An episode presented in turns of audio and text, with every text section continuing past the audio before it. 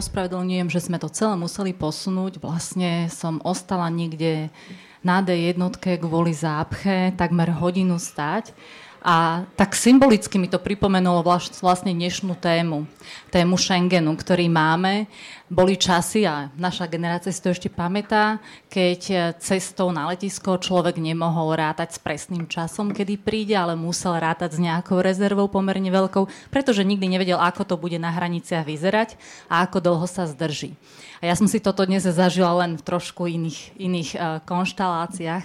Uh, takže ešte raz, začneme síce trošku neskôr, ale um, s o to väčším entuziasmom s dnešnou témou, ktorou je Schengen. A ja veľmi pekne medzi nami vítam našich dnešných hostí, pána Jaroslava Chleba, veľvyslanca s osobitným poslaním pre migráciu. A pani Zuzanu Števulovu, ktorá je riaditeľkou Ligy za ľudské práva. Dnes budete mať dostatok času na to, aby ste obidvom našim dnešným diskutantom položili otázky, ktoré vás trápia alebo ktoré chcete vedieť. Budeme veľmi radi, ak tieto otázky budete klásť, či už prostredníctvom priamo tuto v v, v auditoriu alebo prostredníctvom Slido, čo je aplikácia, ktorú môžete takisto využívať. A pre tých z vás, ktorí budú aktívni, náhodným spôsobom vyžrebujeme uh, jedného oceneného priamo tuto z hľadiska, jedného oceneného zo slajda, ktorí poslali otázku a môžu za to získať vecné ceny, ktoré vlastne budú na vás dnes čakať. Taktiež ešte v úvode vlastne sa chcem poďakovať organizátorom uh, tohto podujatia a teda celého programu Café Európa, ktorým je zastúpenie Európskej komisie na Slovensku a zároveň realizátorom tohto projektu, čo je Slovenská spoločnosť pre zahraničnú politiku. Takže úvod máme za sebou a môžeme sa rovno vrhnúť do dnešnej témy. A tým, tým dnešným, tou dnešnou témou je Schengen. A, takže tá prvá otázka veľmi um, veľmi taká jednoduchá, je, ako je na tom Schengen dnes. Schengen sa totiž to veľmi často spomína a napríklad v našich výskumoch, ktoré sme realizovali na Slovensku, je Schengen takým tým nosným výdobytkom európskej integrácie. Je to niečo, k čomu ľudia referujú ako k najväčšej výhode a jednej z najväčších výhod, ktorú mali možnosť získať vďaka tomu, že sa Slovensko začlenilo do Európskej únie. A zároveň aj dnes sa stretávame s niektorými situáciami, keď ako keby sme sa vrátili späť v čase a minimálne teda uh, nejaké kontroly prísnejšie, než sme boli zvyknuté, nás čakajú. Takže otázka znie, ako vlastne dnes vyzerá Schengen.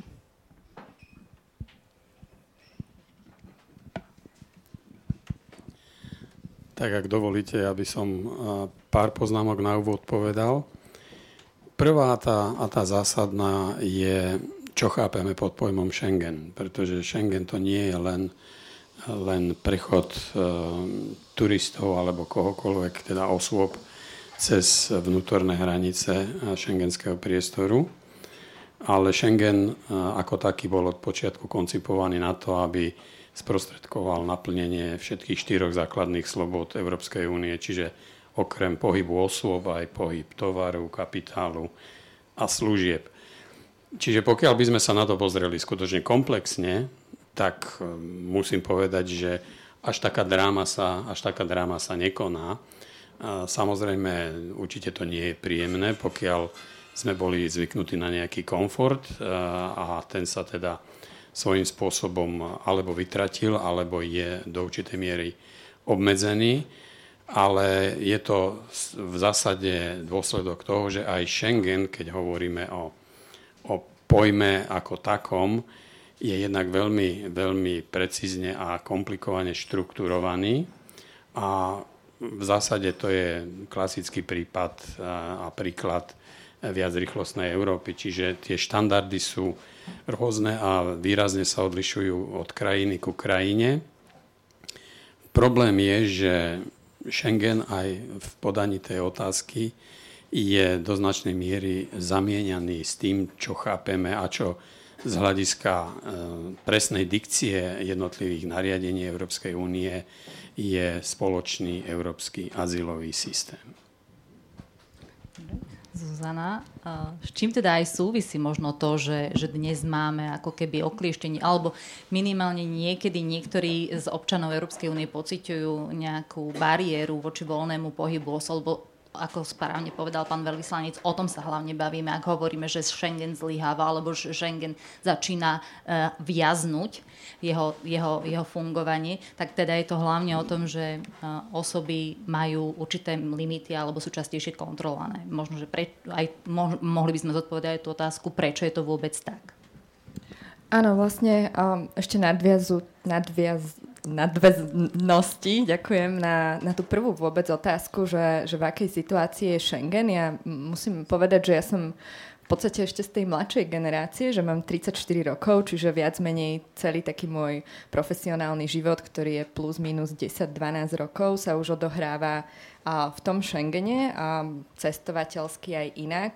A teda ja som už ako keby z tej generácie, ktorá je zvyknutá a berie to za samozrejme, že tie hranice v rámci Európskej únie sú pre nás už neviditeľné. A o to väčší šok to napríklad pre mňa bol, keď vlastne sme zažili prvú kontrolu pred, neviem, 1,5 rokom alebo cca dvomi rokmi medzi Rakúskom a Nemeckom vlastne na vstupe do Nemecka. Že nemyslela som si, ako, vedela som, že tie kontroly už sú a že, teda, že sú spôsobené vlastne tým príchodom veľkého počtu žiadateľov o azyl do, a migrantov vlastne do Európskej únie, ale zažiť to fyzicky po takom dlhom čase, kedy človek už berie za samozrejme, že tieto kontroly nie sú. Bol aj pre mňa, čo sa vlastne denodenne venuje tejto téme, v podstate niečo také úplne nové až šokujúce. No a profesionálne, a myslím si, že to má teda dopad aj na um, takýmto spôsobom na mnoho ľudí, ktorí už brali vlastne um, tú situáciu za danú, že už vlastne tie kontroly sa nikdy nevrátia. Teraz vieme, že medzi Slovenskom a Rakúskom môžeme zažiť uh, kontroly. Ja som tu akurát spomínala, že minulý týždeň sme stáli uh, s mojim priateľom um, na autobusovej stanici v Bratislave, išiel vlastne autobusom na letisko a v podstate hosteska sa pýtala všetkých cestujúcich, či majú doklady, či už občiansky preukaz alebo páza, či jej môžu ukázať, že naozaj ich majú, čo sa nám nestalo ani si naozaj, že ja si to nepamätám, pretože som bola ešte príliš mladá, keď takéto niečo bolo pravidlom. No a v podstate m, mm, taká tá situácia teda je, že už tu viac ako rok, rok a pol, um, alebo koľko to presne je, máme teda tie hraničné kontroly medzi niektorými štátmi, ktoré neboli. A je otázne, že či tieto hraničné kontroly teda pretrvajú alebo budú zrušené.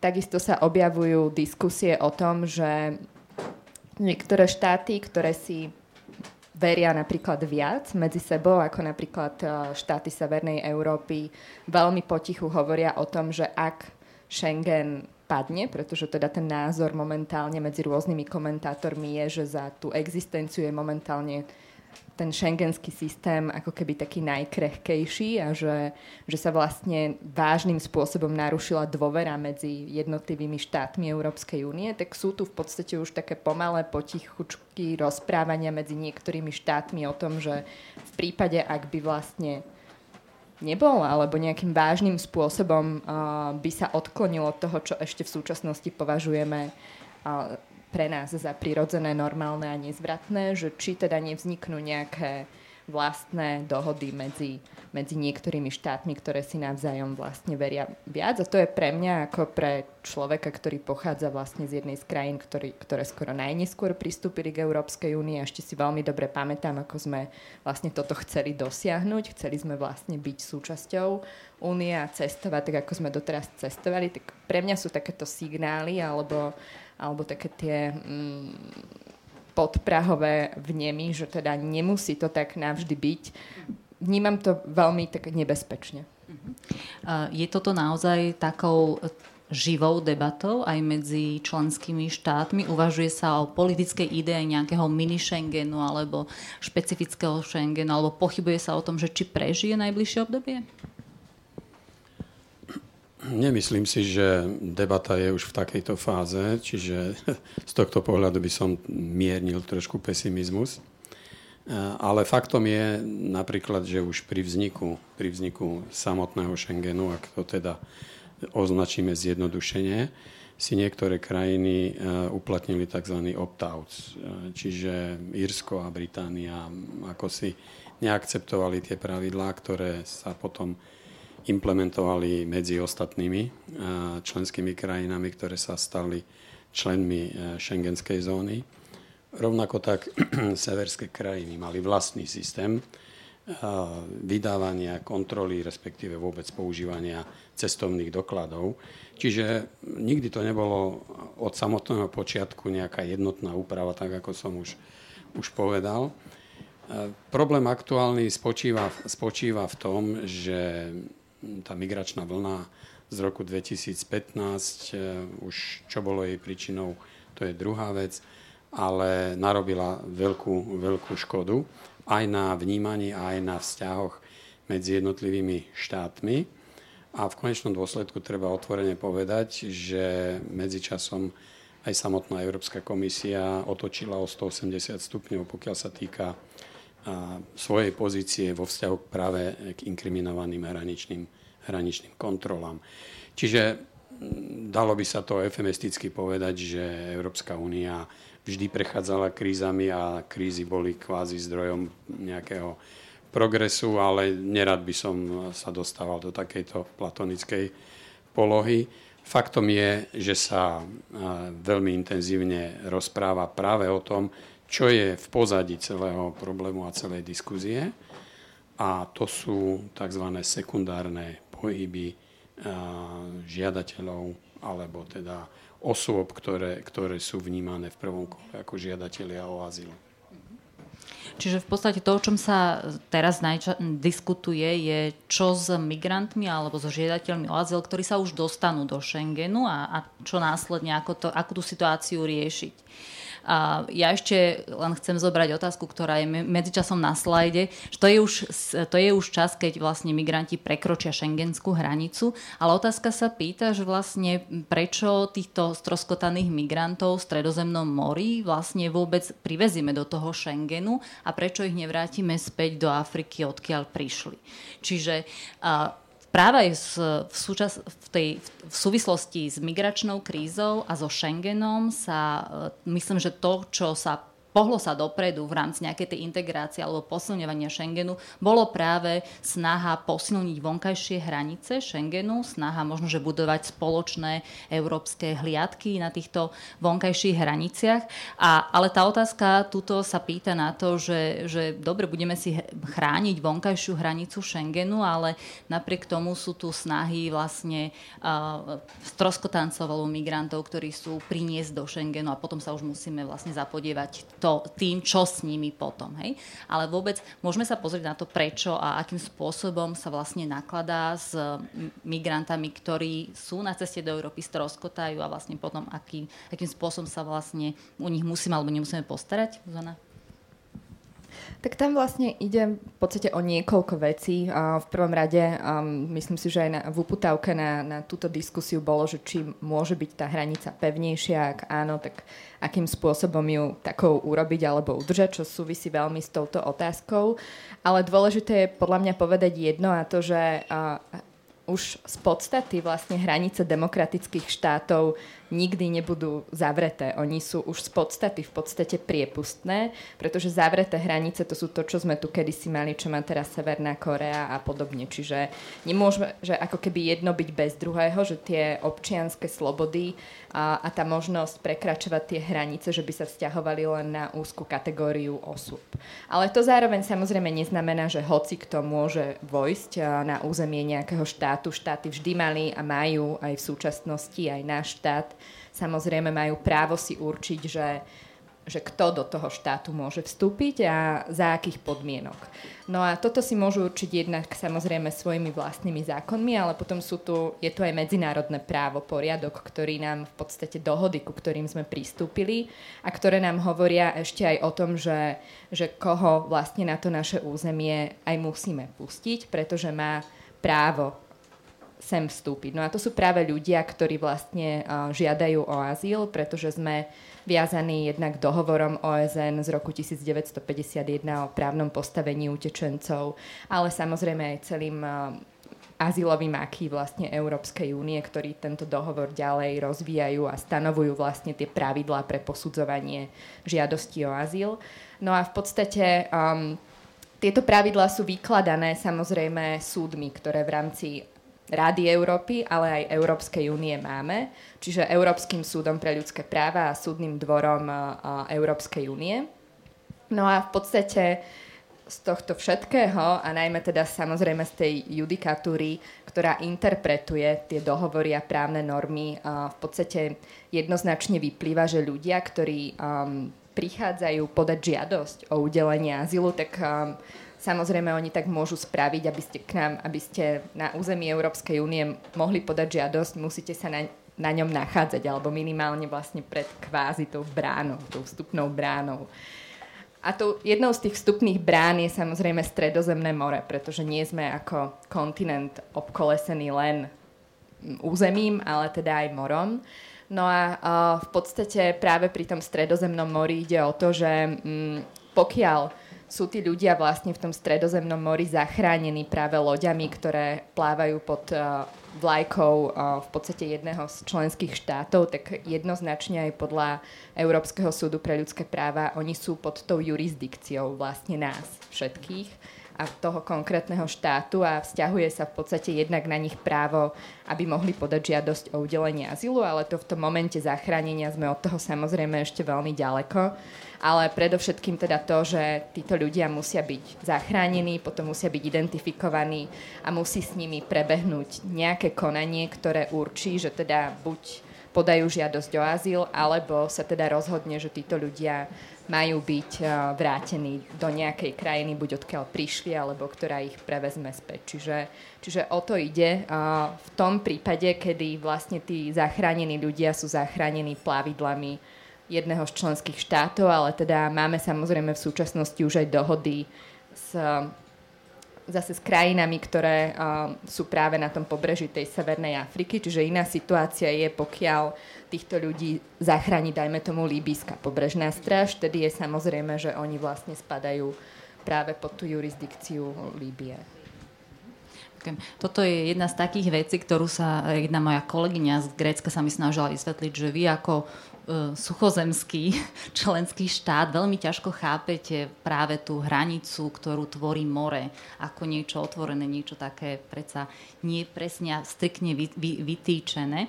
A Pán Chlbo, ja sa teda vrátim k tomu, keď hovoríme o tom, že súčasťou toho šengenského systému je zároveň vlastne aj azylová politika a politika, ktorá upravuje práve migrantov, ktorí sa už dostanú za šengenskú hranicu a ako sa potom s nimi nakladá a čo, čo vlastne aké sú povinnosti práva jednotlivých členských štátov v rámci Európskej únie a aká je a istým spôsobom, alebo istým spôsobom veľmi konkrétnym sme vlastne my tu mali azylové procedúry a azylovú politiku už vlastne pred vypuknutím migračnej krízy ale v dôsledku práve toho náporu, ktorý sme tu zažívali takmer dva roky, alebo aj viac, myslím, uh, tak uh, sa ako ste sám spomenuli, začína rozprávať o tom, čo by sa mohlo meniť, alebo akým spôsobom to upraviť, akým spôsobom možno zúročiť tie veci, ktoré sme sa počas tejto krízy dozvedeli, alebo tie uh, lekcie, ktoré sme sa naučili počas tohto krízového stavu.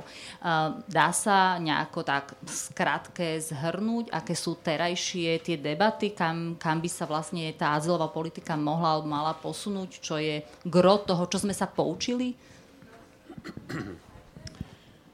Je to samozrejme veľmi komplexná otázka, čiže ja sa pokúsim veľmi stručne zareagovať e, na to, alebo na ňu. E, v princípe ale treba na úvod povedať, povedať to, že nie len Európska únia, ale vôbec krajiny, krajiny vo svete, a to opakovane potvrdzujú aj aktuálne debaty na globálnej úrovni, nie sú pripravené na masívne migračné pohyby. To je jedna základná axioma, z ktorej treba vychádzať. Druhá vec, to, čo aj pani Števulova povedala, možno pre niekoho to je, by som povedal, úplne indiferentná otázka, ale väčšina normálne uvažujúcich ľudí nemôže ignorovať skutočnosť, keď sa jednorazovo napríklad utopí 800 ľudí, ako sa to stalo stálo pri Lampeduze v Stredozemnom mori. Čiže to sú také dva protikladné postoje, jeden povedzme juristický a druhý ako keby humanitárny a treba nachádzať, nachádzať e, medzi nimi nejaký vyvážený, vyvážený pomer. A ja už som teda spomenul, že základným problémom minimálne z môjho pohľadu je skutočnosť, že ak, ak sa bavíme o migrácii napríklad, tak zamieňame migráciu s ekonomickou migráciou ako takou. A dokonca sa to dostáva, a to je teda aj svojho druhu kritika vo vzťahu k európskym inštitúciám, že dochádza, dochádza k zmiešavaniu azylovej problematiky s migráciou ako takou. Migrácia tu bola vždy, ľudstvo, ľudstvo je, by som povedal, od uh, svojho vzniku fenomén spojený s migráciou, aj Slovensko uh, bolo aj vo vzdialenej minulosti, aj nedávno celkom súčasťou určitých migračných pohybov. Čiže to nie je niečo nové, čo by nás nejakým spôsobom zaskočilo v poslednej dobe iba. Ale faktom je, faktom je, že ten rozsah a ten spôsob, akým sa ten masívny prílev žiadateľov, či už o azyl, alebo jednoducho osôb, ktoré sa rozhodli zmeniť svoj ekonomický status tým, že nechali všetko doma a rozhodli sa migrovať za vidinou lepšieho života niekde inde, sa navzájom, navzájom zmiešavajú. Fakticky ale problém nastal vtedy, keď tá vlna zhruba milión, milión migrantov, síce nie naraz, ale v priebehu veľmi krátkeho časového úseku, prišla do Grécka a grécky azylový systém, ktorý by mal zabezpečiť oddelenie tých osôb, ktoré, ktoré majú nárok na poskytnutie medzinárodnej právnej ochrany a tých osôb, ktoré možno zaradiť do kategórie ekonomický migrant. Čiže grécky azylový systém v tomto prípade totálne zlyhal. Skôr by som povedal, že to bolo vedomé rozhodnutie príslušných, príslušných inštitúcií a osôb a jednoducho potom to už ako lavina sa nabaľovalo na všetky krajiny na tzv. balkánskej, balkánskej ceste. Čiže je to, je to mix e, skutočne viacerých faktorov jedinečných, ale v konečnom dôsledku aj takých, ktoré iba zvýrazňujú nedostatok systémových riešení ktoré musíme v rámci tejto debaty, tejto debaty riešiť. Aktuálne je napríklad najhorúcejšia debata v Bruseli týkajúca sa reformy tzv. dublinského nariadenia, ktoré práve popisuje presné procedúry, ktoré majú, ktoré majú aplikovať tie krajiny, ktoré sú prvými krajinami vstupu čiže Grécko, Taliansko a z časti aj samozrejme Španielsko, možno aj niektoré ďalšie, ale dosť ťažko si predstaviť, že Maďarsko je, že Maďarsko je napríklad tou líniou prvou, kde, kde, by mali, kde by mali migranti nejakým spôsobom prichádzať. Aj preto tie polemiky, ktoré sa vedú v Bruseli, majú častokrát veľmi zvláštny podtext, ale tým základným prvkom v pozadí je snaha, aby, aby sa tie počty migrantov primerane rozdeľovali medzi všetky členské štáty Európskej únie. Tu by som si dovolil uviezť, že môj osobný názor je, že právna úprava migrácie tak ako je v európskych zmluvách zakotvená, je absolútne nedokonalá a vytvára priestor na rôzne interpretácie. Podľa, podľa, mňa, podľa mňa imigrácia nie je migrácia. Napríklad veľmi zjednodušene povedané. Pretože imigračná politika je súčasť e, histórie a postupov konkrétnych štátov, ktoré majú dlhodobo, či už z historického alebo ekonomického hľadiska, súčasťou konceptu svojho rozvoja element e, prísunu povedzme lacnej pracovnej síly, alebo majú históriu bývalej koloniálnej mocnosti a teda tie väzby nielen ekonomické, ale aj rodinné napríklad medzi občanmi danej krajiny a tým zámorským alebo iným teritoriom sú oveľa intenzívnejšie ako, ako v našom prípade. Čiže e, z tohto, z tohto pohľadu ten prístup Francúzska je určite odlišný od, od prístupu Slovenska, bez ohľadu na to, povedzme, aká politická konotácia danej pozície je. Dovolil by som si v tejto súvislosti uviesť len dve čísla na porovnanie.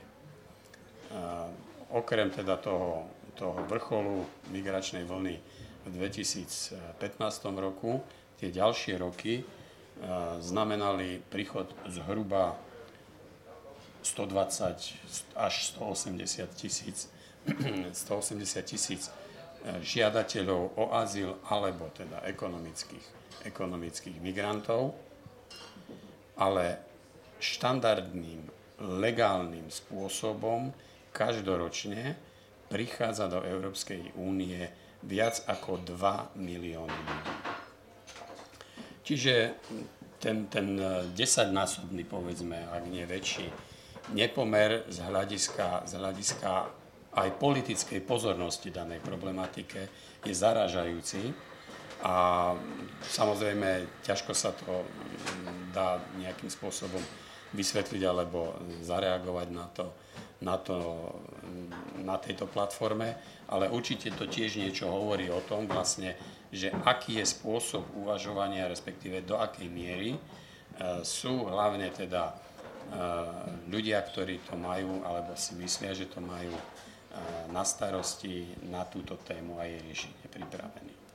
Čiže um, ak, ak sa teda na úrovni členských štátov bavíme o migrácii, keďže vy ste veľvyslanec pre migráciu, a, oddelíme od toho imigráciu, alebo tá imigrantov ako takých, tak v podstate to zredukujeme len na utečencov a azylantov, alebo aj na ekonomických migrantov? Čo je, čo je potom tou cieľovou skupinou, o ktorej sa bavíme a o ktorú by mala vlastne aj európska, európske normy potom uh, nejakým spôsobom regulovať alebo upravovať?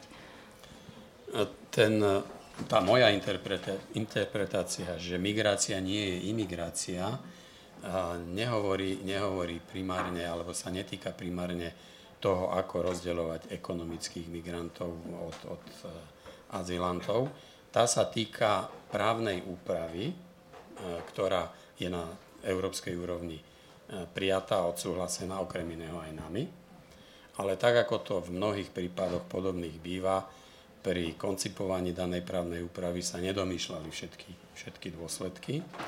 A napriek tomu teda, že z môjho pohľadu imigrácia predpokladá konkrétnu štátnu politiku, konkrétny migračný úrad, konkrétne kvóty danej krajiny, aj účel, pre ktorý má záujem daná krajina dostať imigrantov do, do svojho priestoru.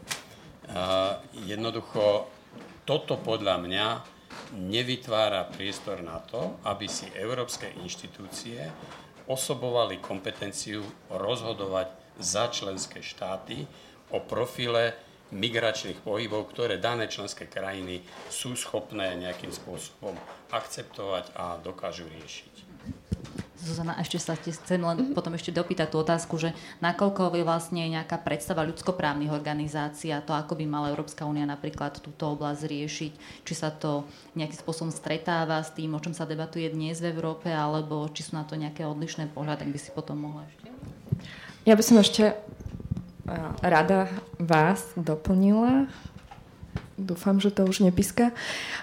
V podstate podľa mňa pre túto debatu je veľmi dôležité, aby sme si presne zatriedili pojmy a teda to, že kto je to žiadateľ o azyl a kto je to migrant a kto je to ekonomický migrant, pretože my nemáme rozdelenie medzi žiadateľom o azyl a ekonomickým migrantom. Takéto niečo v podstate je miešanie hrušiek s jablkami, pretože žiadateľom o azyl je každá osoba, ktorá napríklad príde sem na Slovensko, podá žiadosť o azyl. To znamená, že sa domáha toho, aby štát o ňom alebo o nej rozhodol, že či splňa podmienky pre udelenie medzinárodnej ochrany. My máme dva typy medzinárodnej ochrany, azyl a doplnkovú ochranu.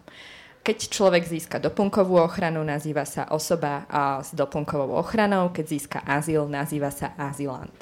No a osoba, ktorá počas tohto žiad- konania o azyle, vlastne o ktorej zistíme, že nie je osoba, ktorá by mala dostať medzinárodnú ochranu, tak takáto sa nenazýva ekonomický migrant. To je vlastne človek, ktorý nesplnil podmienky pre udelenie medzinárodnej ochrany. Pretože kto je ekonomickým migrantom? Ekonomickým migrantom je hoci ktorý človek, ktorý vlastne opúšťa svoj, krajinu svojho domova alebo svojho pobytu z nejakých ekonomických príčin a stiahuje sa niekde inde. To znamená, aj Slováci, ktorí idú do Veľkej Británie, sú ekonomickými migrantmi. A takisto to môžu byť ľudia, ktorí si o sebe myslia, že majú dôvody pre získanie azylu, ale v tom azylovom konaní sa v podstate zistí, že tie dôvody nemajú z rôznych príčin. Čiže uh, v podstate to nie je ako keby rozdelenie na žiadateľov o azyl a ekonomických migrantov, ale žiadatelia o azyl sú osobitná kategória ľudí, ktorí u nás žiadajú o medzinárodnú ochranu. No a práve na týchto ľudí vlastne a na to konanie o azyle, čo je vlastne konanie, v ktorom štáty spoznávajú, kto je utečencom a kto ním nie je. To je vlastne konanie, ktoré je jednotne upravené v rámci členských krajín Európskej únie.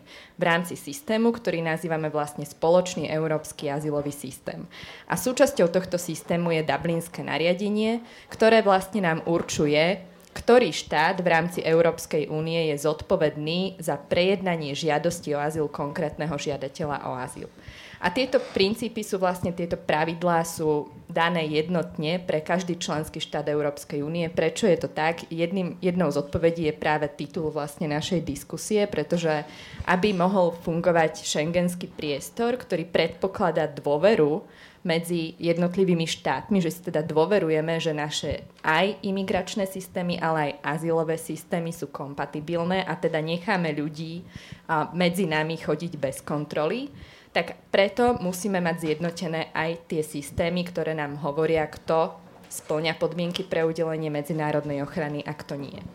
Takisto máme vlastne zjednotenú úpravu niektorých víz, máme šengenské víza a podobne. A krajiny ale môžu mať vlastne aj, aj svoje vlastné ako keby podmienky, a pretože kto mimo azylovej procedúry príde vlastne na ich územie. Čiže keď sa bavíme práve o azylovom konaní, tam sú tie právne predpisy zjednotené. Keď sa bavíme o imigrácii mimo azylovej um, azylových ciest, tak tam v podstate je tá kompetencia daná medzi členské štáty a medzi Európsku úniu ako celok. A tam sa vlastne uplatní to, čo ste vy hovorili o nejakých kvótach a podobne, že vlastne jednotlivé národné štáty stále majú možnosť si určiť, kto sa k ním uh, môže pristahovať.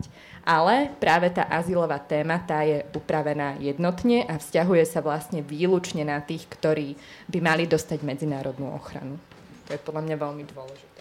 Dobre, ďakujem. A v tejto chvíli vlastne otvoríme tú diskusiu aj pre otázky z pléna. Ak tu sú nejaké, prosím len zvihnite ruku, kolegovia vám podajú mikrofón.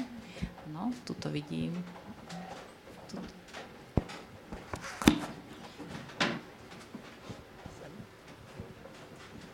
Dobrý večer. Ja som sa chcel spýtať, že kto je vlastne zodpovedný za to, myslím teraz s politikou, že ten Schengen nefunguje. Bol ten projekt vadne navrhnutý? Alebo boli zle vybraté tie, tie krajiny ako Grécko, Taliansko, ktoré nie sú schopné ochrániť si svoje hranice, lebo viem, že so Slovenskom malo dosť veľké problémy. Má kúsok hraníc a nás cvičili, že teda ploty a tak, a tak ďalej a tak ďalej. A teraz uh, ten človek, ktorý navrhol Grécko, tak predpokladám, že si asi nejak to vymyslel, že, že teda tí, tí migranti nebudú tam chodiť, alebo... No skrátka, či... Kto prijal Grécko, ktoré nie je schopný ten Schengen, a či je ten človek zodpovedný, a kto to je? Ďakujem. Čiže platili rovnaké kritéria pre prijatie Grécka do Schengenu ako pre Slovensko, ináč povedané?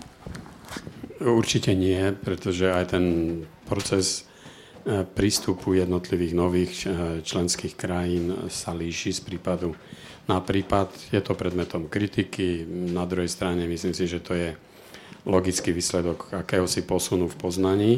Takže dosť ťažko by som v tejto chvíli mohol e, identifikovať jednu konkrétnu osobu, ktorá, ktorá má na svedomí to, že systém e, registrácie a vybavovania žiadosti o politický azyl, e, tak ako mal fungovať napríklad v Grécku, nefungoval.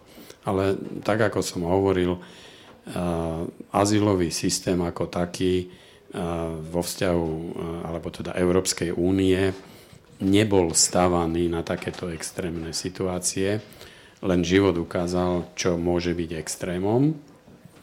Určite, keď sa prijímal Schengen, tak, tak nikto nepredpokladal, že vypukne občianská vojna v Sýrii a aké, bude, aké to bude mať konsekvencie. Takže dosť ťažko v tejto chvíli nejak ukázať prstom na niekoho, že ty si ten vinník. Je to súhra okolností, tak ako to v každom prípade a v iných, v iných e, politikách alebo súvislostiach býva. E, druhá vec je, a teda v prípade Grécka jednoducho treba otvorene povedať, že to bolo vedomé rozhodnutie vtedajšej, teda mám na mysli rok 2015, politickej reprezentácie danej krajiny. Čiže to z toho, ako si uh, netreba žiadne žiadne vytáčky hľadať. Faktom je, že jednoducho Grécko dospelo k záveru, že na to, aby si vyriešilo svoj problém, kedy, keďže som pôsobil v Grécku, tak, tak viem, že, viem, že jednoducho 20%, 20% populácie danej krajiny, čo v určitom momente sa dalo, dalo takýmto spôsobom kvantifikovať, je príliš veľa na každú normálne fungujúcu spoločnosť, aby, aby absorbovala všetkých, všetkých žiadateľov o azyl. Proste to boli veci, za ktoré možno ani Grécko nemož, netreba obviňovať v plnej miere. Faktom je, ale a to, na tom trvám, že to bolo vedomé rozhodnutie greckých, greckých orgánov. Ja by som ale ešte doplnila, že tá situácia v Grécku ona nenastala v roku 2015. V podstate to, že v Grécku sú systematické problémy um, v azylovom konaní, ale najmä v tom, že vlastne krajina nebola schopná zabezpečiť uh, podmienky, dôstojné podmienky, vlastne ľudské podmienky pre ľudí, ktorí k ním prichádzali žiadať o azyl, sa vedelo už od roku 2011, kedy Európsky súd pre ľudské práva prvýkrát judikoval, že iných členských štátov vlastne nemožno do Grécka podľa dublinského nariadenia žiadateľov o azyl vrácať a následoval ho napríklad, myslím, v roku 2012, ak sa nemýlim, aj náš ústavný súd, ktorý judikoval to isté. Čiže my sme dlhodobo ako Európska únia vedeli, že Grécko má problém, že v tej krajine prosto jednoducho tie príjmacie podmienky nie sú ľudské, že, že ľudia tam prebývajú v táboroch, ktoré sú preplnené, kde prosto to nebolo v súlade s tým, ako by sme sa mali k ľuďom správať. A takisto sme vedeli, že um, na hraniciach vlastne Európskej únie v Turecku, že, že tí ľudia z tej Sýrie tam sú už, myslím, vtedy štvrtým rokom, alebo ospravedlňujem sa, neviem presne, v ktorom roku vojny to bolo.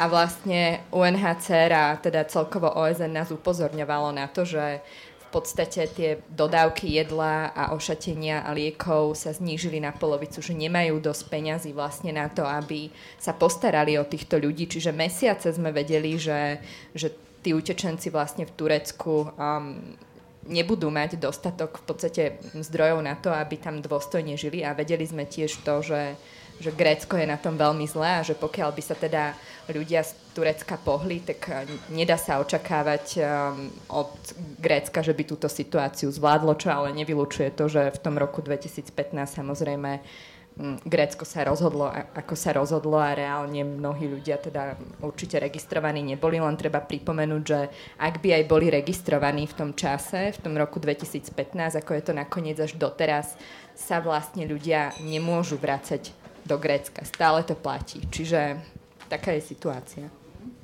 Dobre, a myslím, že, lebo my sme sa vlastne dotkli teraz v odpovediach toho, že to, to, v čom zlyhávalo Grécko, bolo v systéme spracovania tých, ktorí žiadali o azyl a čo následne sa s nimi robilo. Hej? Ale tá otázka, myslím, že bola, ten podtón bol aj ten, že na Slovensku sme museli vybudovať nepriepustnú hranicu s Ukrajinou a že prečo Grécko takéto hranice nemá a teda tým pádom by bolo lepšie chránené pred migranty, ak som, migrantmi, ak som to správne pochopila.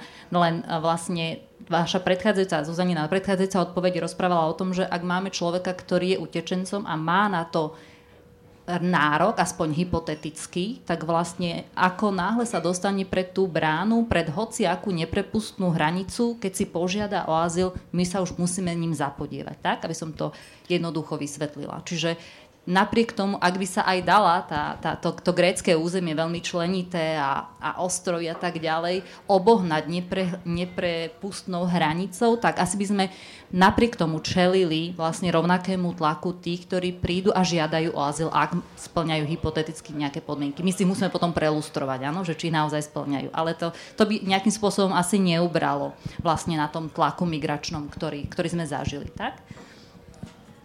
Určite, lebo akákoľvek hranica a akokoľvek nepriedišne je nejak koncipovaná, tak je priepustná. To ako si zbytočné robiť ilúzie, že jednoducho tomu pohybu cez ňu zabránime. Čiže z tohto pohľadu, z tohto pohľadu ťažko očakávať alebo porovnávať 80 kilometrov, ktoré máme my na východe e, s Ukrajinou, e, s tisícmi kilometrov, ktoré ktoré sú v zásade v Grécku vzhľadom k počtu ostrovov v Egejskom, v Egejskom mori. Takže z tohto pohľadu určite, určite treba zachovať nejaký realistický pohľad, pohľad na vec.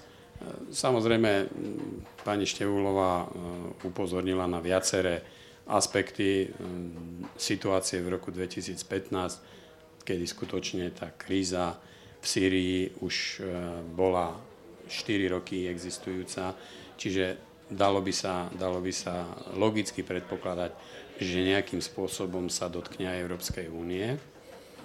Ja sa nechcem vrácať do minulosti, ale chcel by som napríklad uviezť príklad smerom do budúcnosti. Egypt má 100 miliónovú populáciu. Čiže, a tá populácia, hlavne mladí ľudia, v Egypte skutočne nemajú perspektívu. Čiže my si, my si musíme ujasniť v zásade, že ako sa postavíme napríklad k hypotetickej migračnej vlne aj z tejto krajiny. Ale je to, je to viacero krajín, osobitne na juh od Európy, teda v Afrike. Slovensko je v tomto smere pomerne v komfortnej situácii, lebo tie čísla, ktoré je možné si nájsť na webovej stránke e, Úradu hraničnej a cudzineckej policie hovorí o stovkách e, žiadateľov a teda e, pohybujeme sa vyslovene v takejto, v takejto rovine, čo sa nedá porovnať s desiatkami alebo stovkami tisíc žiadateľov vo veľmi krátkom časovom, časovom úseku. Čiže aj to je to je fenomén, ktorý jednoducho treba brať do úvahy. A práve z toho dôvodu, tak ako ste hovorili, alebo sa snažili nás naviesť na to v zásade, že aké riešenie danej situácie by mohlo pomôcť. Práve preto nakoniec Európska komisia, respektíve ľudia, ktorí, ktorí za túto problematiku v Európskej únii zodpovedajú, prišli s tým konceptom predsunutia prijímacích centier do krajín, ktoré nie sú v Európskej únii, ale sú teda tými bezprostredne susediacimi krajinami. No, zatiaľ sme v tom smere nezaznamenali nejaký extrémny pokrok, lebo však všetci určite zaregistrovali, zaregistrovali problémy, ktoré sa v Líbii vyskytli Zatiaľ nikto nehovorí o tom, čo sa deje v Sáre, čo je, myslím si, ešte závažnejšia situácia, ale to je príliš, eh, by som povedal, vážna téma na to, aby sme to riešili. Dobre, dáme priestor pre vaše otázky. Ďalšie. Ak nie sú priamo... V... Áno, ešte? Tak ešte poprosím, teda keď vyjde tá hypotetická otázka, ktorú ste spomínal, že z Afriky sa 100 milióny ľudí naraz pohnú do Európy, už aj kvôli klimatickým zmerám alebo takým niečo, tak myslíte, že je reálne posunúť tú šengenskú hranicu do vnútrozemia, že by sa sprav, nadviazala na ten Orbánov plot a teda išli ba nejako ešte na sever Taliansk a tak ďalej, skrátka ako nepredišne, ako to eh, Donald Trump robí teraz v USA, niečo také podobné? Ďakujem. Keďže otázka bola smerovaná na mňa, aspoň teda ste sa na mňa dívali, tak dovolím si povedať, že nie. Už aj z tých dôvodov, ktoré pani Števolová pred časom povedala, jednoducho Európska únia, či sa nám to páči alebo nie, je spoločenstvo, ktoré je budované na určitých zásadách, určitých princípoch. Jedným z tých princípov je skutočne eh, humanizmus ako taký, a ochrana ľudských práv, ľudských bytostí. Čiže toto by bolo absolútne nekompatibilné s tým, s týmito princípmi, takže nemyslím si, že, že cesta bude taká, ako ste naznačil. Na budúci týždeň, alebo teda cez víkend, cez víkend prebehnú voľby v Maďarsku. Uvidíme, s akým výsledkom. Všeobecne teda predpokladáme, že tá radikálna retorika maďarská bude po výsledku týchto volieb výrazne modifikovaná. Takže možno aj tie, aj tie hraničné ploty v tej podobe a zachytné centra v tej podobe, ako ich realizovali na maďarskej strane, už budú minulosťou, ale to by som len ako príliš uh, dopredu hovoril. My sme tu vlastne mali otázku o posunutí hranice Schengenu smerom na sever, ale ďalšia sa pýta na to, či sa posunie šengenská hranica na juh, a teda či sa Schengen rozšíri o Bulharsko a Rumunsko, ktoré ako keby na čakacej listine a kedy by sme to mohli očakávať. Máme nejaké jasnejšie správy o tomto? No jasná správa je tá, že v minulom roku Európska komisia, čo je štandardný postup, vydala tzv. oznámenie ku e, situácii v oblasti migrácie a azylového konania a súčasťou tohoto oznámenia bolo jednoznačné odporúčanie členským štátom, aby sa Bulharsko a Rumunsko stali členmi Schengenu. Doposiaľ to, doposiaľ to stálo na pochybnostiach e, krajín, osobitne teda takého tvrdého jadra, do ktorých patrí napríklad Holandsko, ktoré namietali nepripravenosť týchto krajín. Ja nepoznám detailne situáciu ani v Bulharsku, ani, ani v Rumunsku, takže nechcel by som alebo potvrdzovať tie výhrady, alebo naopak oponovať im. Ale faktom je, že Európska komisia takúto svoju pozíciu deklarovala. Ďakujem. A tie ďalšie otázky, ktoré v podstate navezujú na túto našu tému, sa pýtajú na to, nakoľko migračná kríza ako keby zmenila tú situáciu, ktorú máme v rámci Európskej únie a v rámci šengenského priestoru. Či podľa vás je dnes Schengen bezpečný? Či sa či sa dalo alebo ako zamedziť vôbec pohybu kriminálnikov v Európe. Rieši aj toto napríklad Schengen. Asi k tomu smeruje tá otázka. Um, a teda ak nejaké, nejakí imigranti boli, alebo migranti boli vyhla, um, či boli vyhostení, to znamená, ak boli označení za ilegálnych, či boli vy, vyhostení, či už z Nemecka alebo z Európy do ich domovských krajín. Zoberieme to v jednom balíku, tieto otázky. Dobre? Tak podľa môjho názoru ten Schengen bezpečný je. Nakoniec máme Schengenský informačný systém, čo je vlastne spoločný informačný systém krajín, ktoré sú v šengenskom priestore, do ktorého sa napríklad vkladajú údaje práve o ľuďoch, ktorí majú napríklad zákaz vstupu a nemajú vlastne čo na území Schengenu robiť. To samozrejme nevylučuje v podstate to, že, že máte kriminalitu a že máte cezhraničnú kriminalitu a že existujú pašeráci ľudí alebo tovaru, to bude vždy.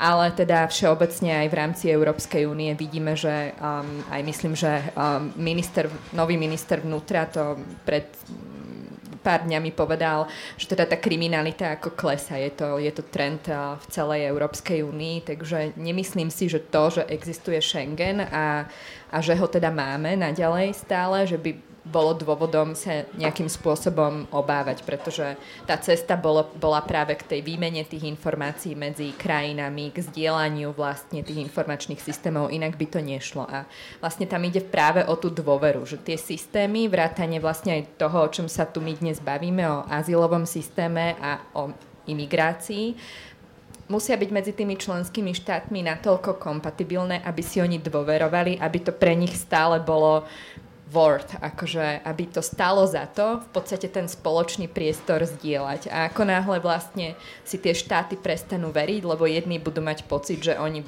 v niečom majú väčšiu záťaž a tí druhí im v tom niečom vôbec nepomáhajú, tak vtedy vlastne sa ten Schengen a celkovo tá myšlienka toho voľného pohybu, na ktorom vznikla vlastne Európska únia, vtedy sa to začne rúcať a to by bolo veľmi nebezpečné. Čiže pre mňa je ako keby ten základ to, že, že ten Schengen vlastne bude existovať dovtedy, kým medzi členskými štátmi bude panovať vzájomná dôvera a tá dôvera v tom roku 2015 bola ako keby ohrozená, by som povedala, práve tým, že niektoré štáty majú pocit, že plnia viac a že niektoré menej a vieme, že sú tu veľmi hlboké rozpory o tom, že či kvóty na žiadateľov o azyl áno, alebo nie, či máme presídlovať a v akej forme máme presídlovať e, z krajín mimo Európskej únie a podobne. A pokiaľ ako keby tie členské štáty nenajdu v tomto tú spoločnú víziu, že sa na tom zhodnú a nebude vlastne práve na tom sa v podstate ako keby obnoví alebo znova potvrdí tá dôvera medzi nami všetkými, čo sme v tomto spoločenstve,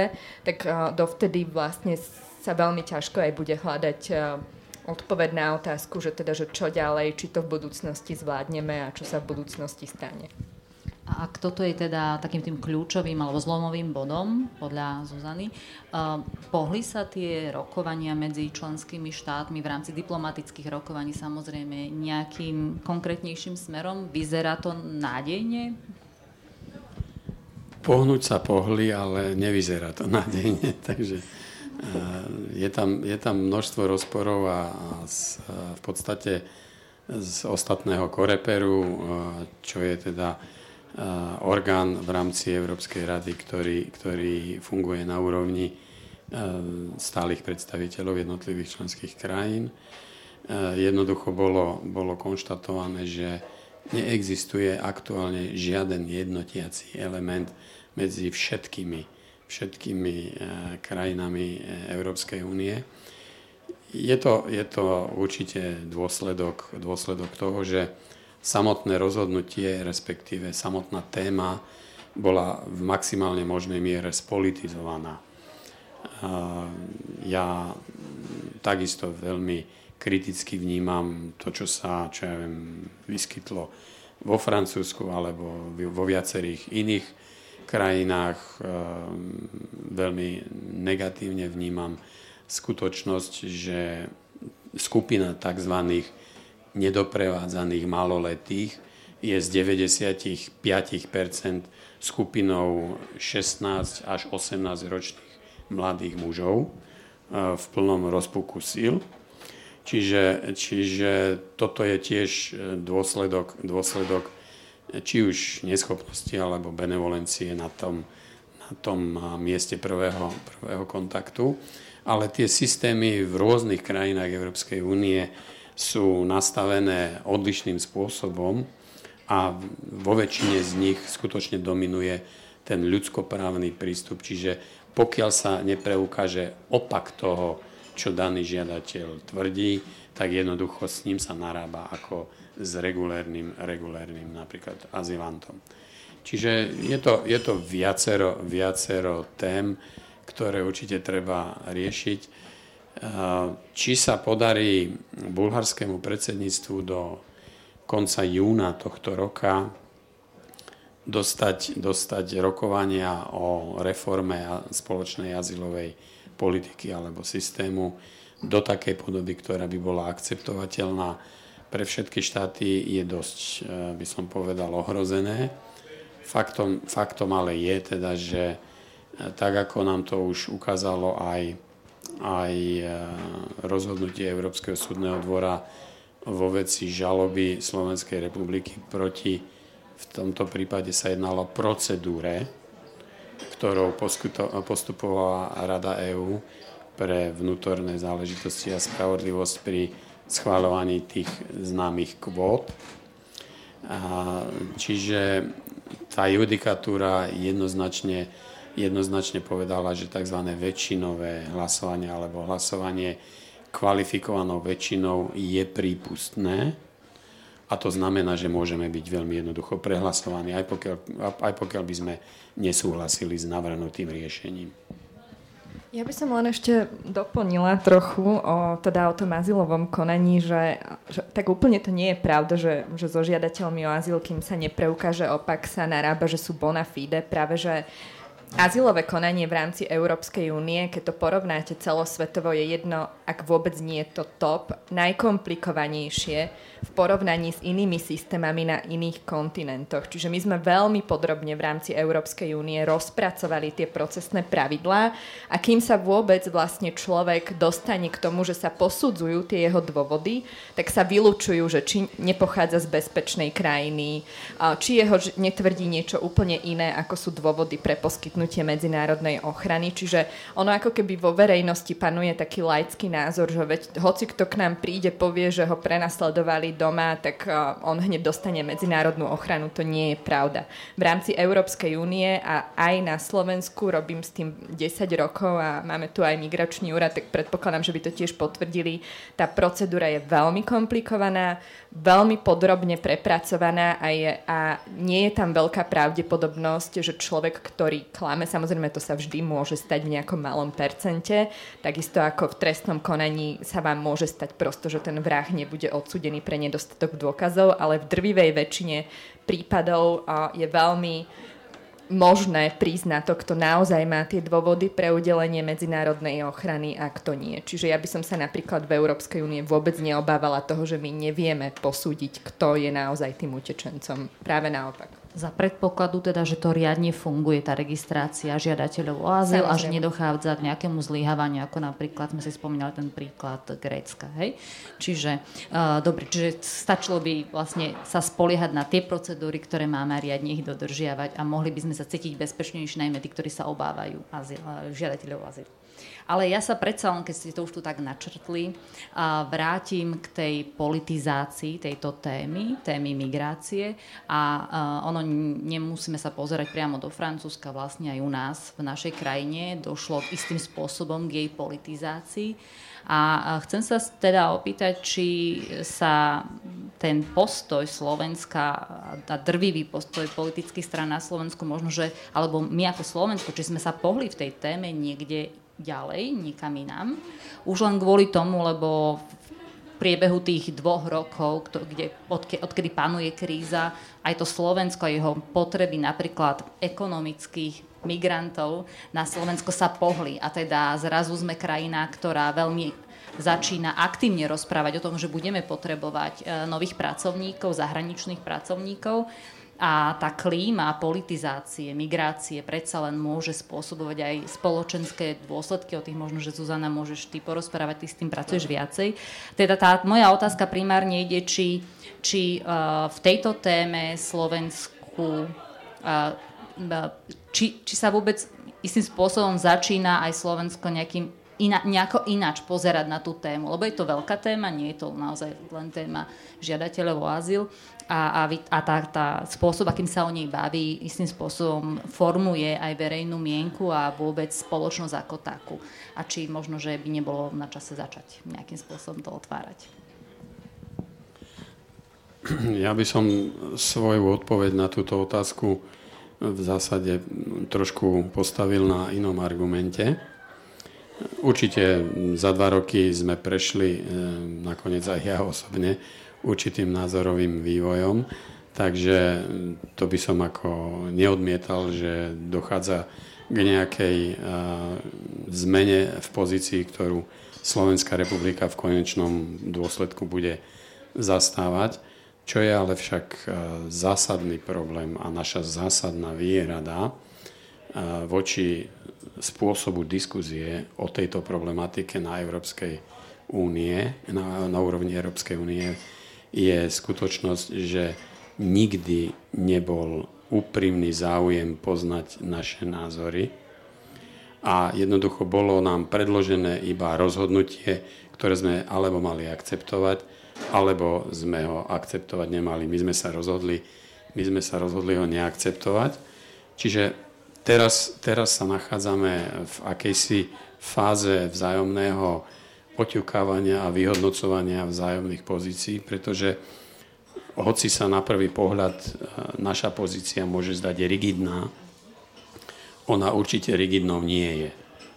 Nakoniec e, množstvo ľudí, s ktorými ja komunikujem, v tejto oblasti je veľmi rozumných, majú, majú otvorenú mysel však e, z hľadiska štandardov, ktoré určite môže aj, aj pani Števulová či už potvrdiť alebo ma doplniť. Jednoducho Slovensko nie je nejaký, nejaký uh, lúzer z hľadiska toho, akým spôsobom uh, reagujeme na, na azylantov, na integračné otázky súvisiace s, pohybo, uh, s pobytom cudzincov na Slovensku Slovensko bolo schopné absorbovať bez akýchkoľvek e, problémov a možno väčšina ľudí ani v tejto miestnosti o tom nič nevie. E, proste migračnú vlnu, ktorá, ktorá na prelome tisíc ročí prišla z Ukrajiny. Čiže e, a to bolo, to bolo zhruba 11 tisíc ľudí, čiže to nebola tá kvota 800 alebo koľko sme kvázi dostali namalované, namalované z Bruselu. Takže uh, určite treba, treba čo najviac argumentovať faktami racionálne a dostať, dostať túto debatu aj v rámci politického prostredia na Slovensku do reálnej podoby. Čiže poukázať skôr na tie procesné veci, ktoré vadili Slovensku a nie na samotno to, že či zvládneme alebo nezvládneme tú skupinu ľudí, ktorá by k nám prišla, lebo v tej spoločnosti sa práve toto najčastejšie spomínalo, či ju zvládneme alebo nezvládneme ako pochybnosť. Nie? Ale vy vravíte, že skôr o tie procedúry išlo, že či nám niekto bude diktovať, čo, akým spôsobom, čo bude rozhodovať. To. Zuzana?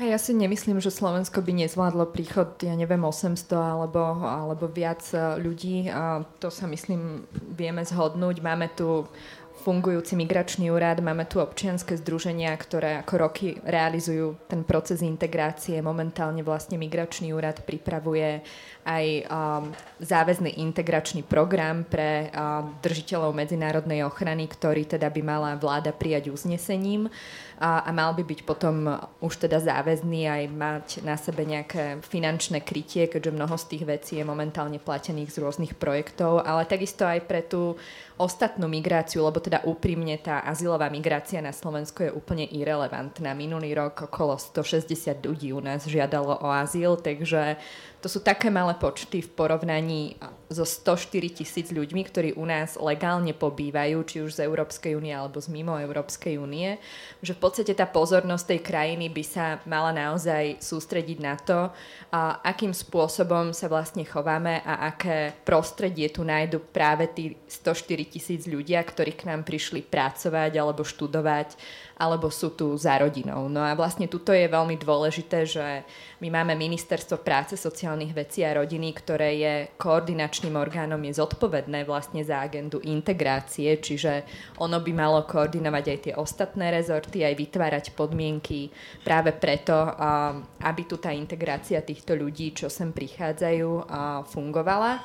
Máme na to vlastne koncepciu, teda, pardon, integračnú politiku Slovenskej republiky a je to politika z roku 2014, čiže bude mať 4 roky teraz, ktorá bola kvalitne spracovaná, ale väčšinou, keď sa robia tie jej odpočty, tak potom to až tak úžasne nevyzerá, hlavne preto, že mnohé ministerstva si dlho mysleli, že ich sa táto agenda nebude vlastne týkať. A teraz, keď vidíme, že k nám prichádza z roka na rok viac ľudí, ktorí sem prichádzajú pracovať, tak uh, je reálne, že sa to týka už všetkých. A takisto sa to týka aj samozpráv, ktoré veľmi dlho ako keby sa dozvedali až posledné o tom, že na ich území vznikne nejaká fabrika, že si teda niekto tam bude chcieť doviesť tisícky zamestnancov z, zo zahraničia a vybudovať niekde na okraji mesta ubytovňu.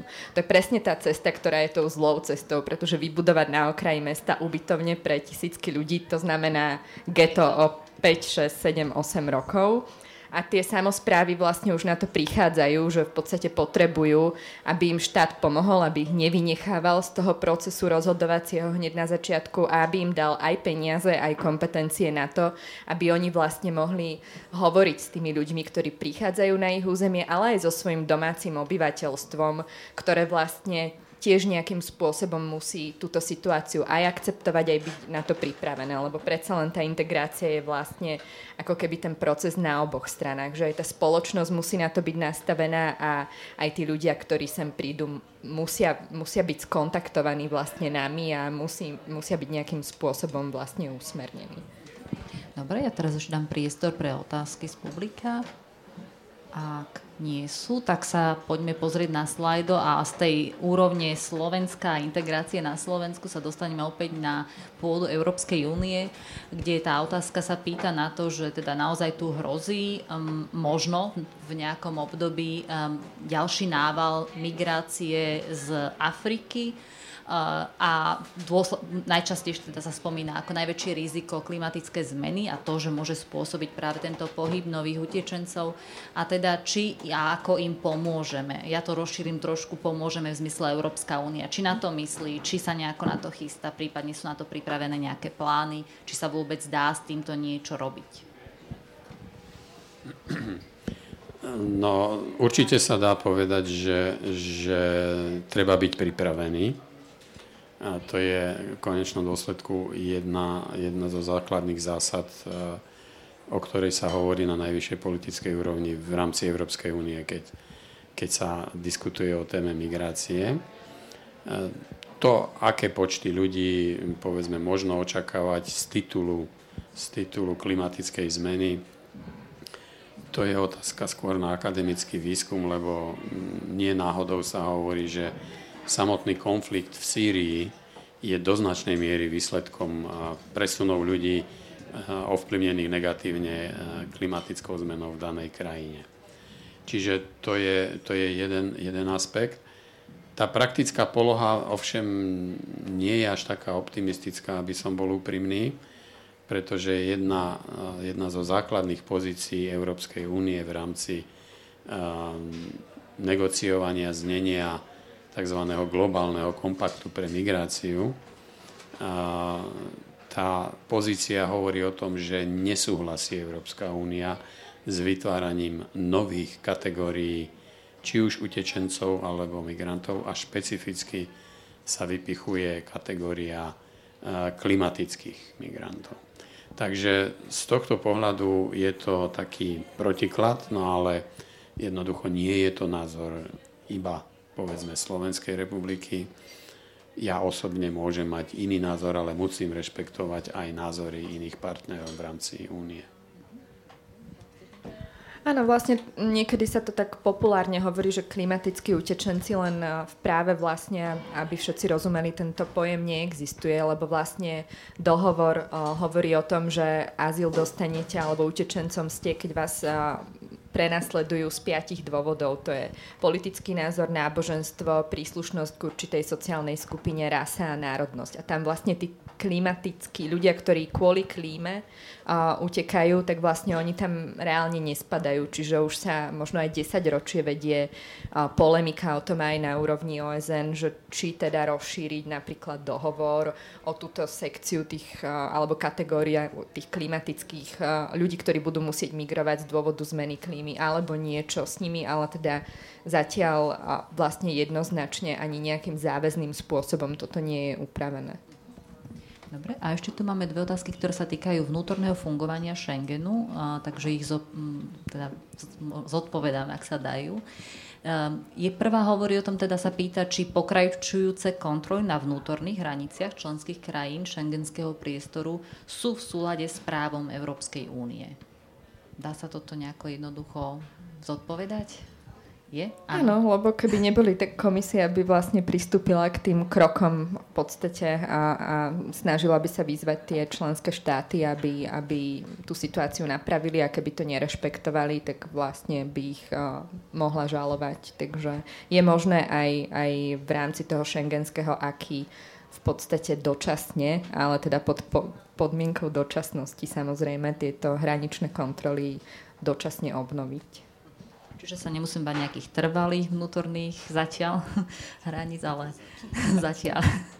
Um, dobre, a tá ďalšia otázka sa pýta, uh, prečo nie sú členské štáty schopné kooperovať pri monitorovaní nebezpečných osôb po tom, čo sú už vnútri Schengenu. Otázka sa pýta, prečo nie sú schopné, ale ja sa opýtam na to, či sú schopné. A teda, uh, pretože ten, tej monitorovacie systémy vlastne je niekoľko, takže... Uh, Necítim sa síce kompetentný uh, nejak exaktne zodpovedať túto otázku, ale myslím si, že sú schopné krajiny monitorovať či už pohyb alebo, alebo aktivity osôb, ktoré predstavujú určité riziko. Samozrejme, všetko robia ľudia, čiže ľudia sú omylní alebo nedôslední, čo sa presvedčame e, každý deň, že jednoducho systém môže byť nakoniec nastavený aj správne, ale jednoducho tá jeho aplikácia v živote nie je taká správna. Čo je dôležité možno povedať, hoci hodnota každého ľudského života je nenahraditeľná, ale keď si zoberiete, keď si zoberiete e, incidenciu rôznych, rôznych prípadov, ktoré možno spájať s príchodom migrantov do priestoru Európskej únie, tak je výrazne nižšia, ako sú prípady, ako sú prípady napríklad dopravných nehôd alebo niečoho podobného. Tým opäť nechcem, nechcem vytvárať dojem, že by to bolo potrebné bagatelizovať alebo niečo na tento spôsob. Práve naopak, každý jednotlivý prípad treba do dôsledkov vyšetriť a teda postupovať v súlade s tými pravidlami, ktoré už dohodnuté boli. Dobre, a ešte na otázka na Zuzanu. Prečo Európska únia nejde cestou poskytovania dočasného azylu pre utečencov, ale namiesto toho poskytuje trvalý azyl? Tú, tú otázku teda, kto má právo na dočasný a kto na trvalý azyl, možno bolo na mieste? O, tak v prvom rade my nemáme dočasný a trvalý azyl, máme vlastne azyl alebo doplnkovú ochranu. Ten azyl má povahu trvalejšieho inštitútu, ale neznamená to, že je udelovaný doživotne, že vy môžete vlastne aj azyl zrušiť. Sú tam dôvody, a napríklad keď pominú tie okolnosti, pre ktoré vlastne um, ten človek v podstate ten azyl získal. Uh, čiže ani azyl nie je trvalý a doživotný inštitút, ako si to niekedy ľudia myslia.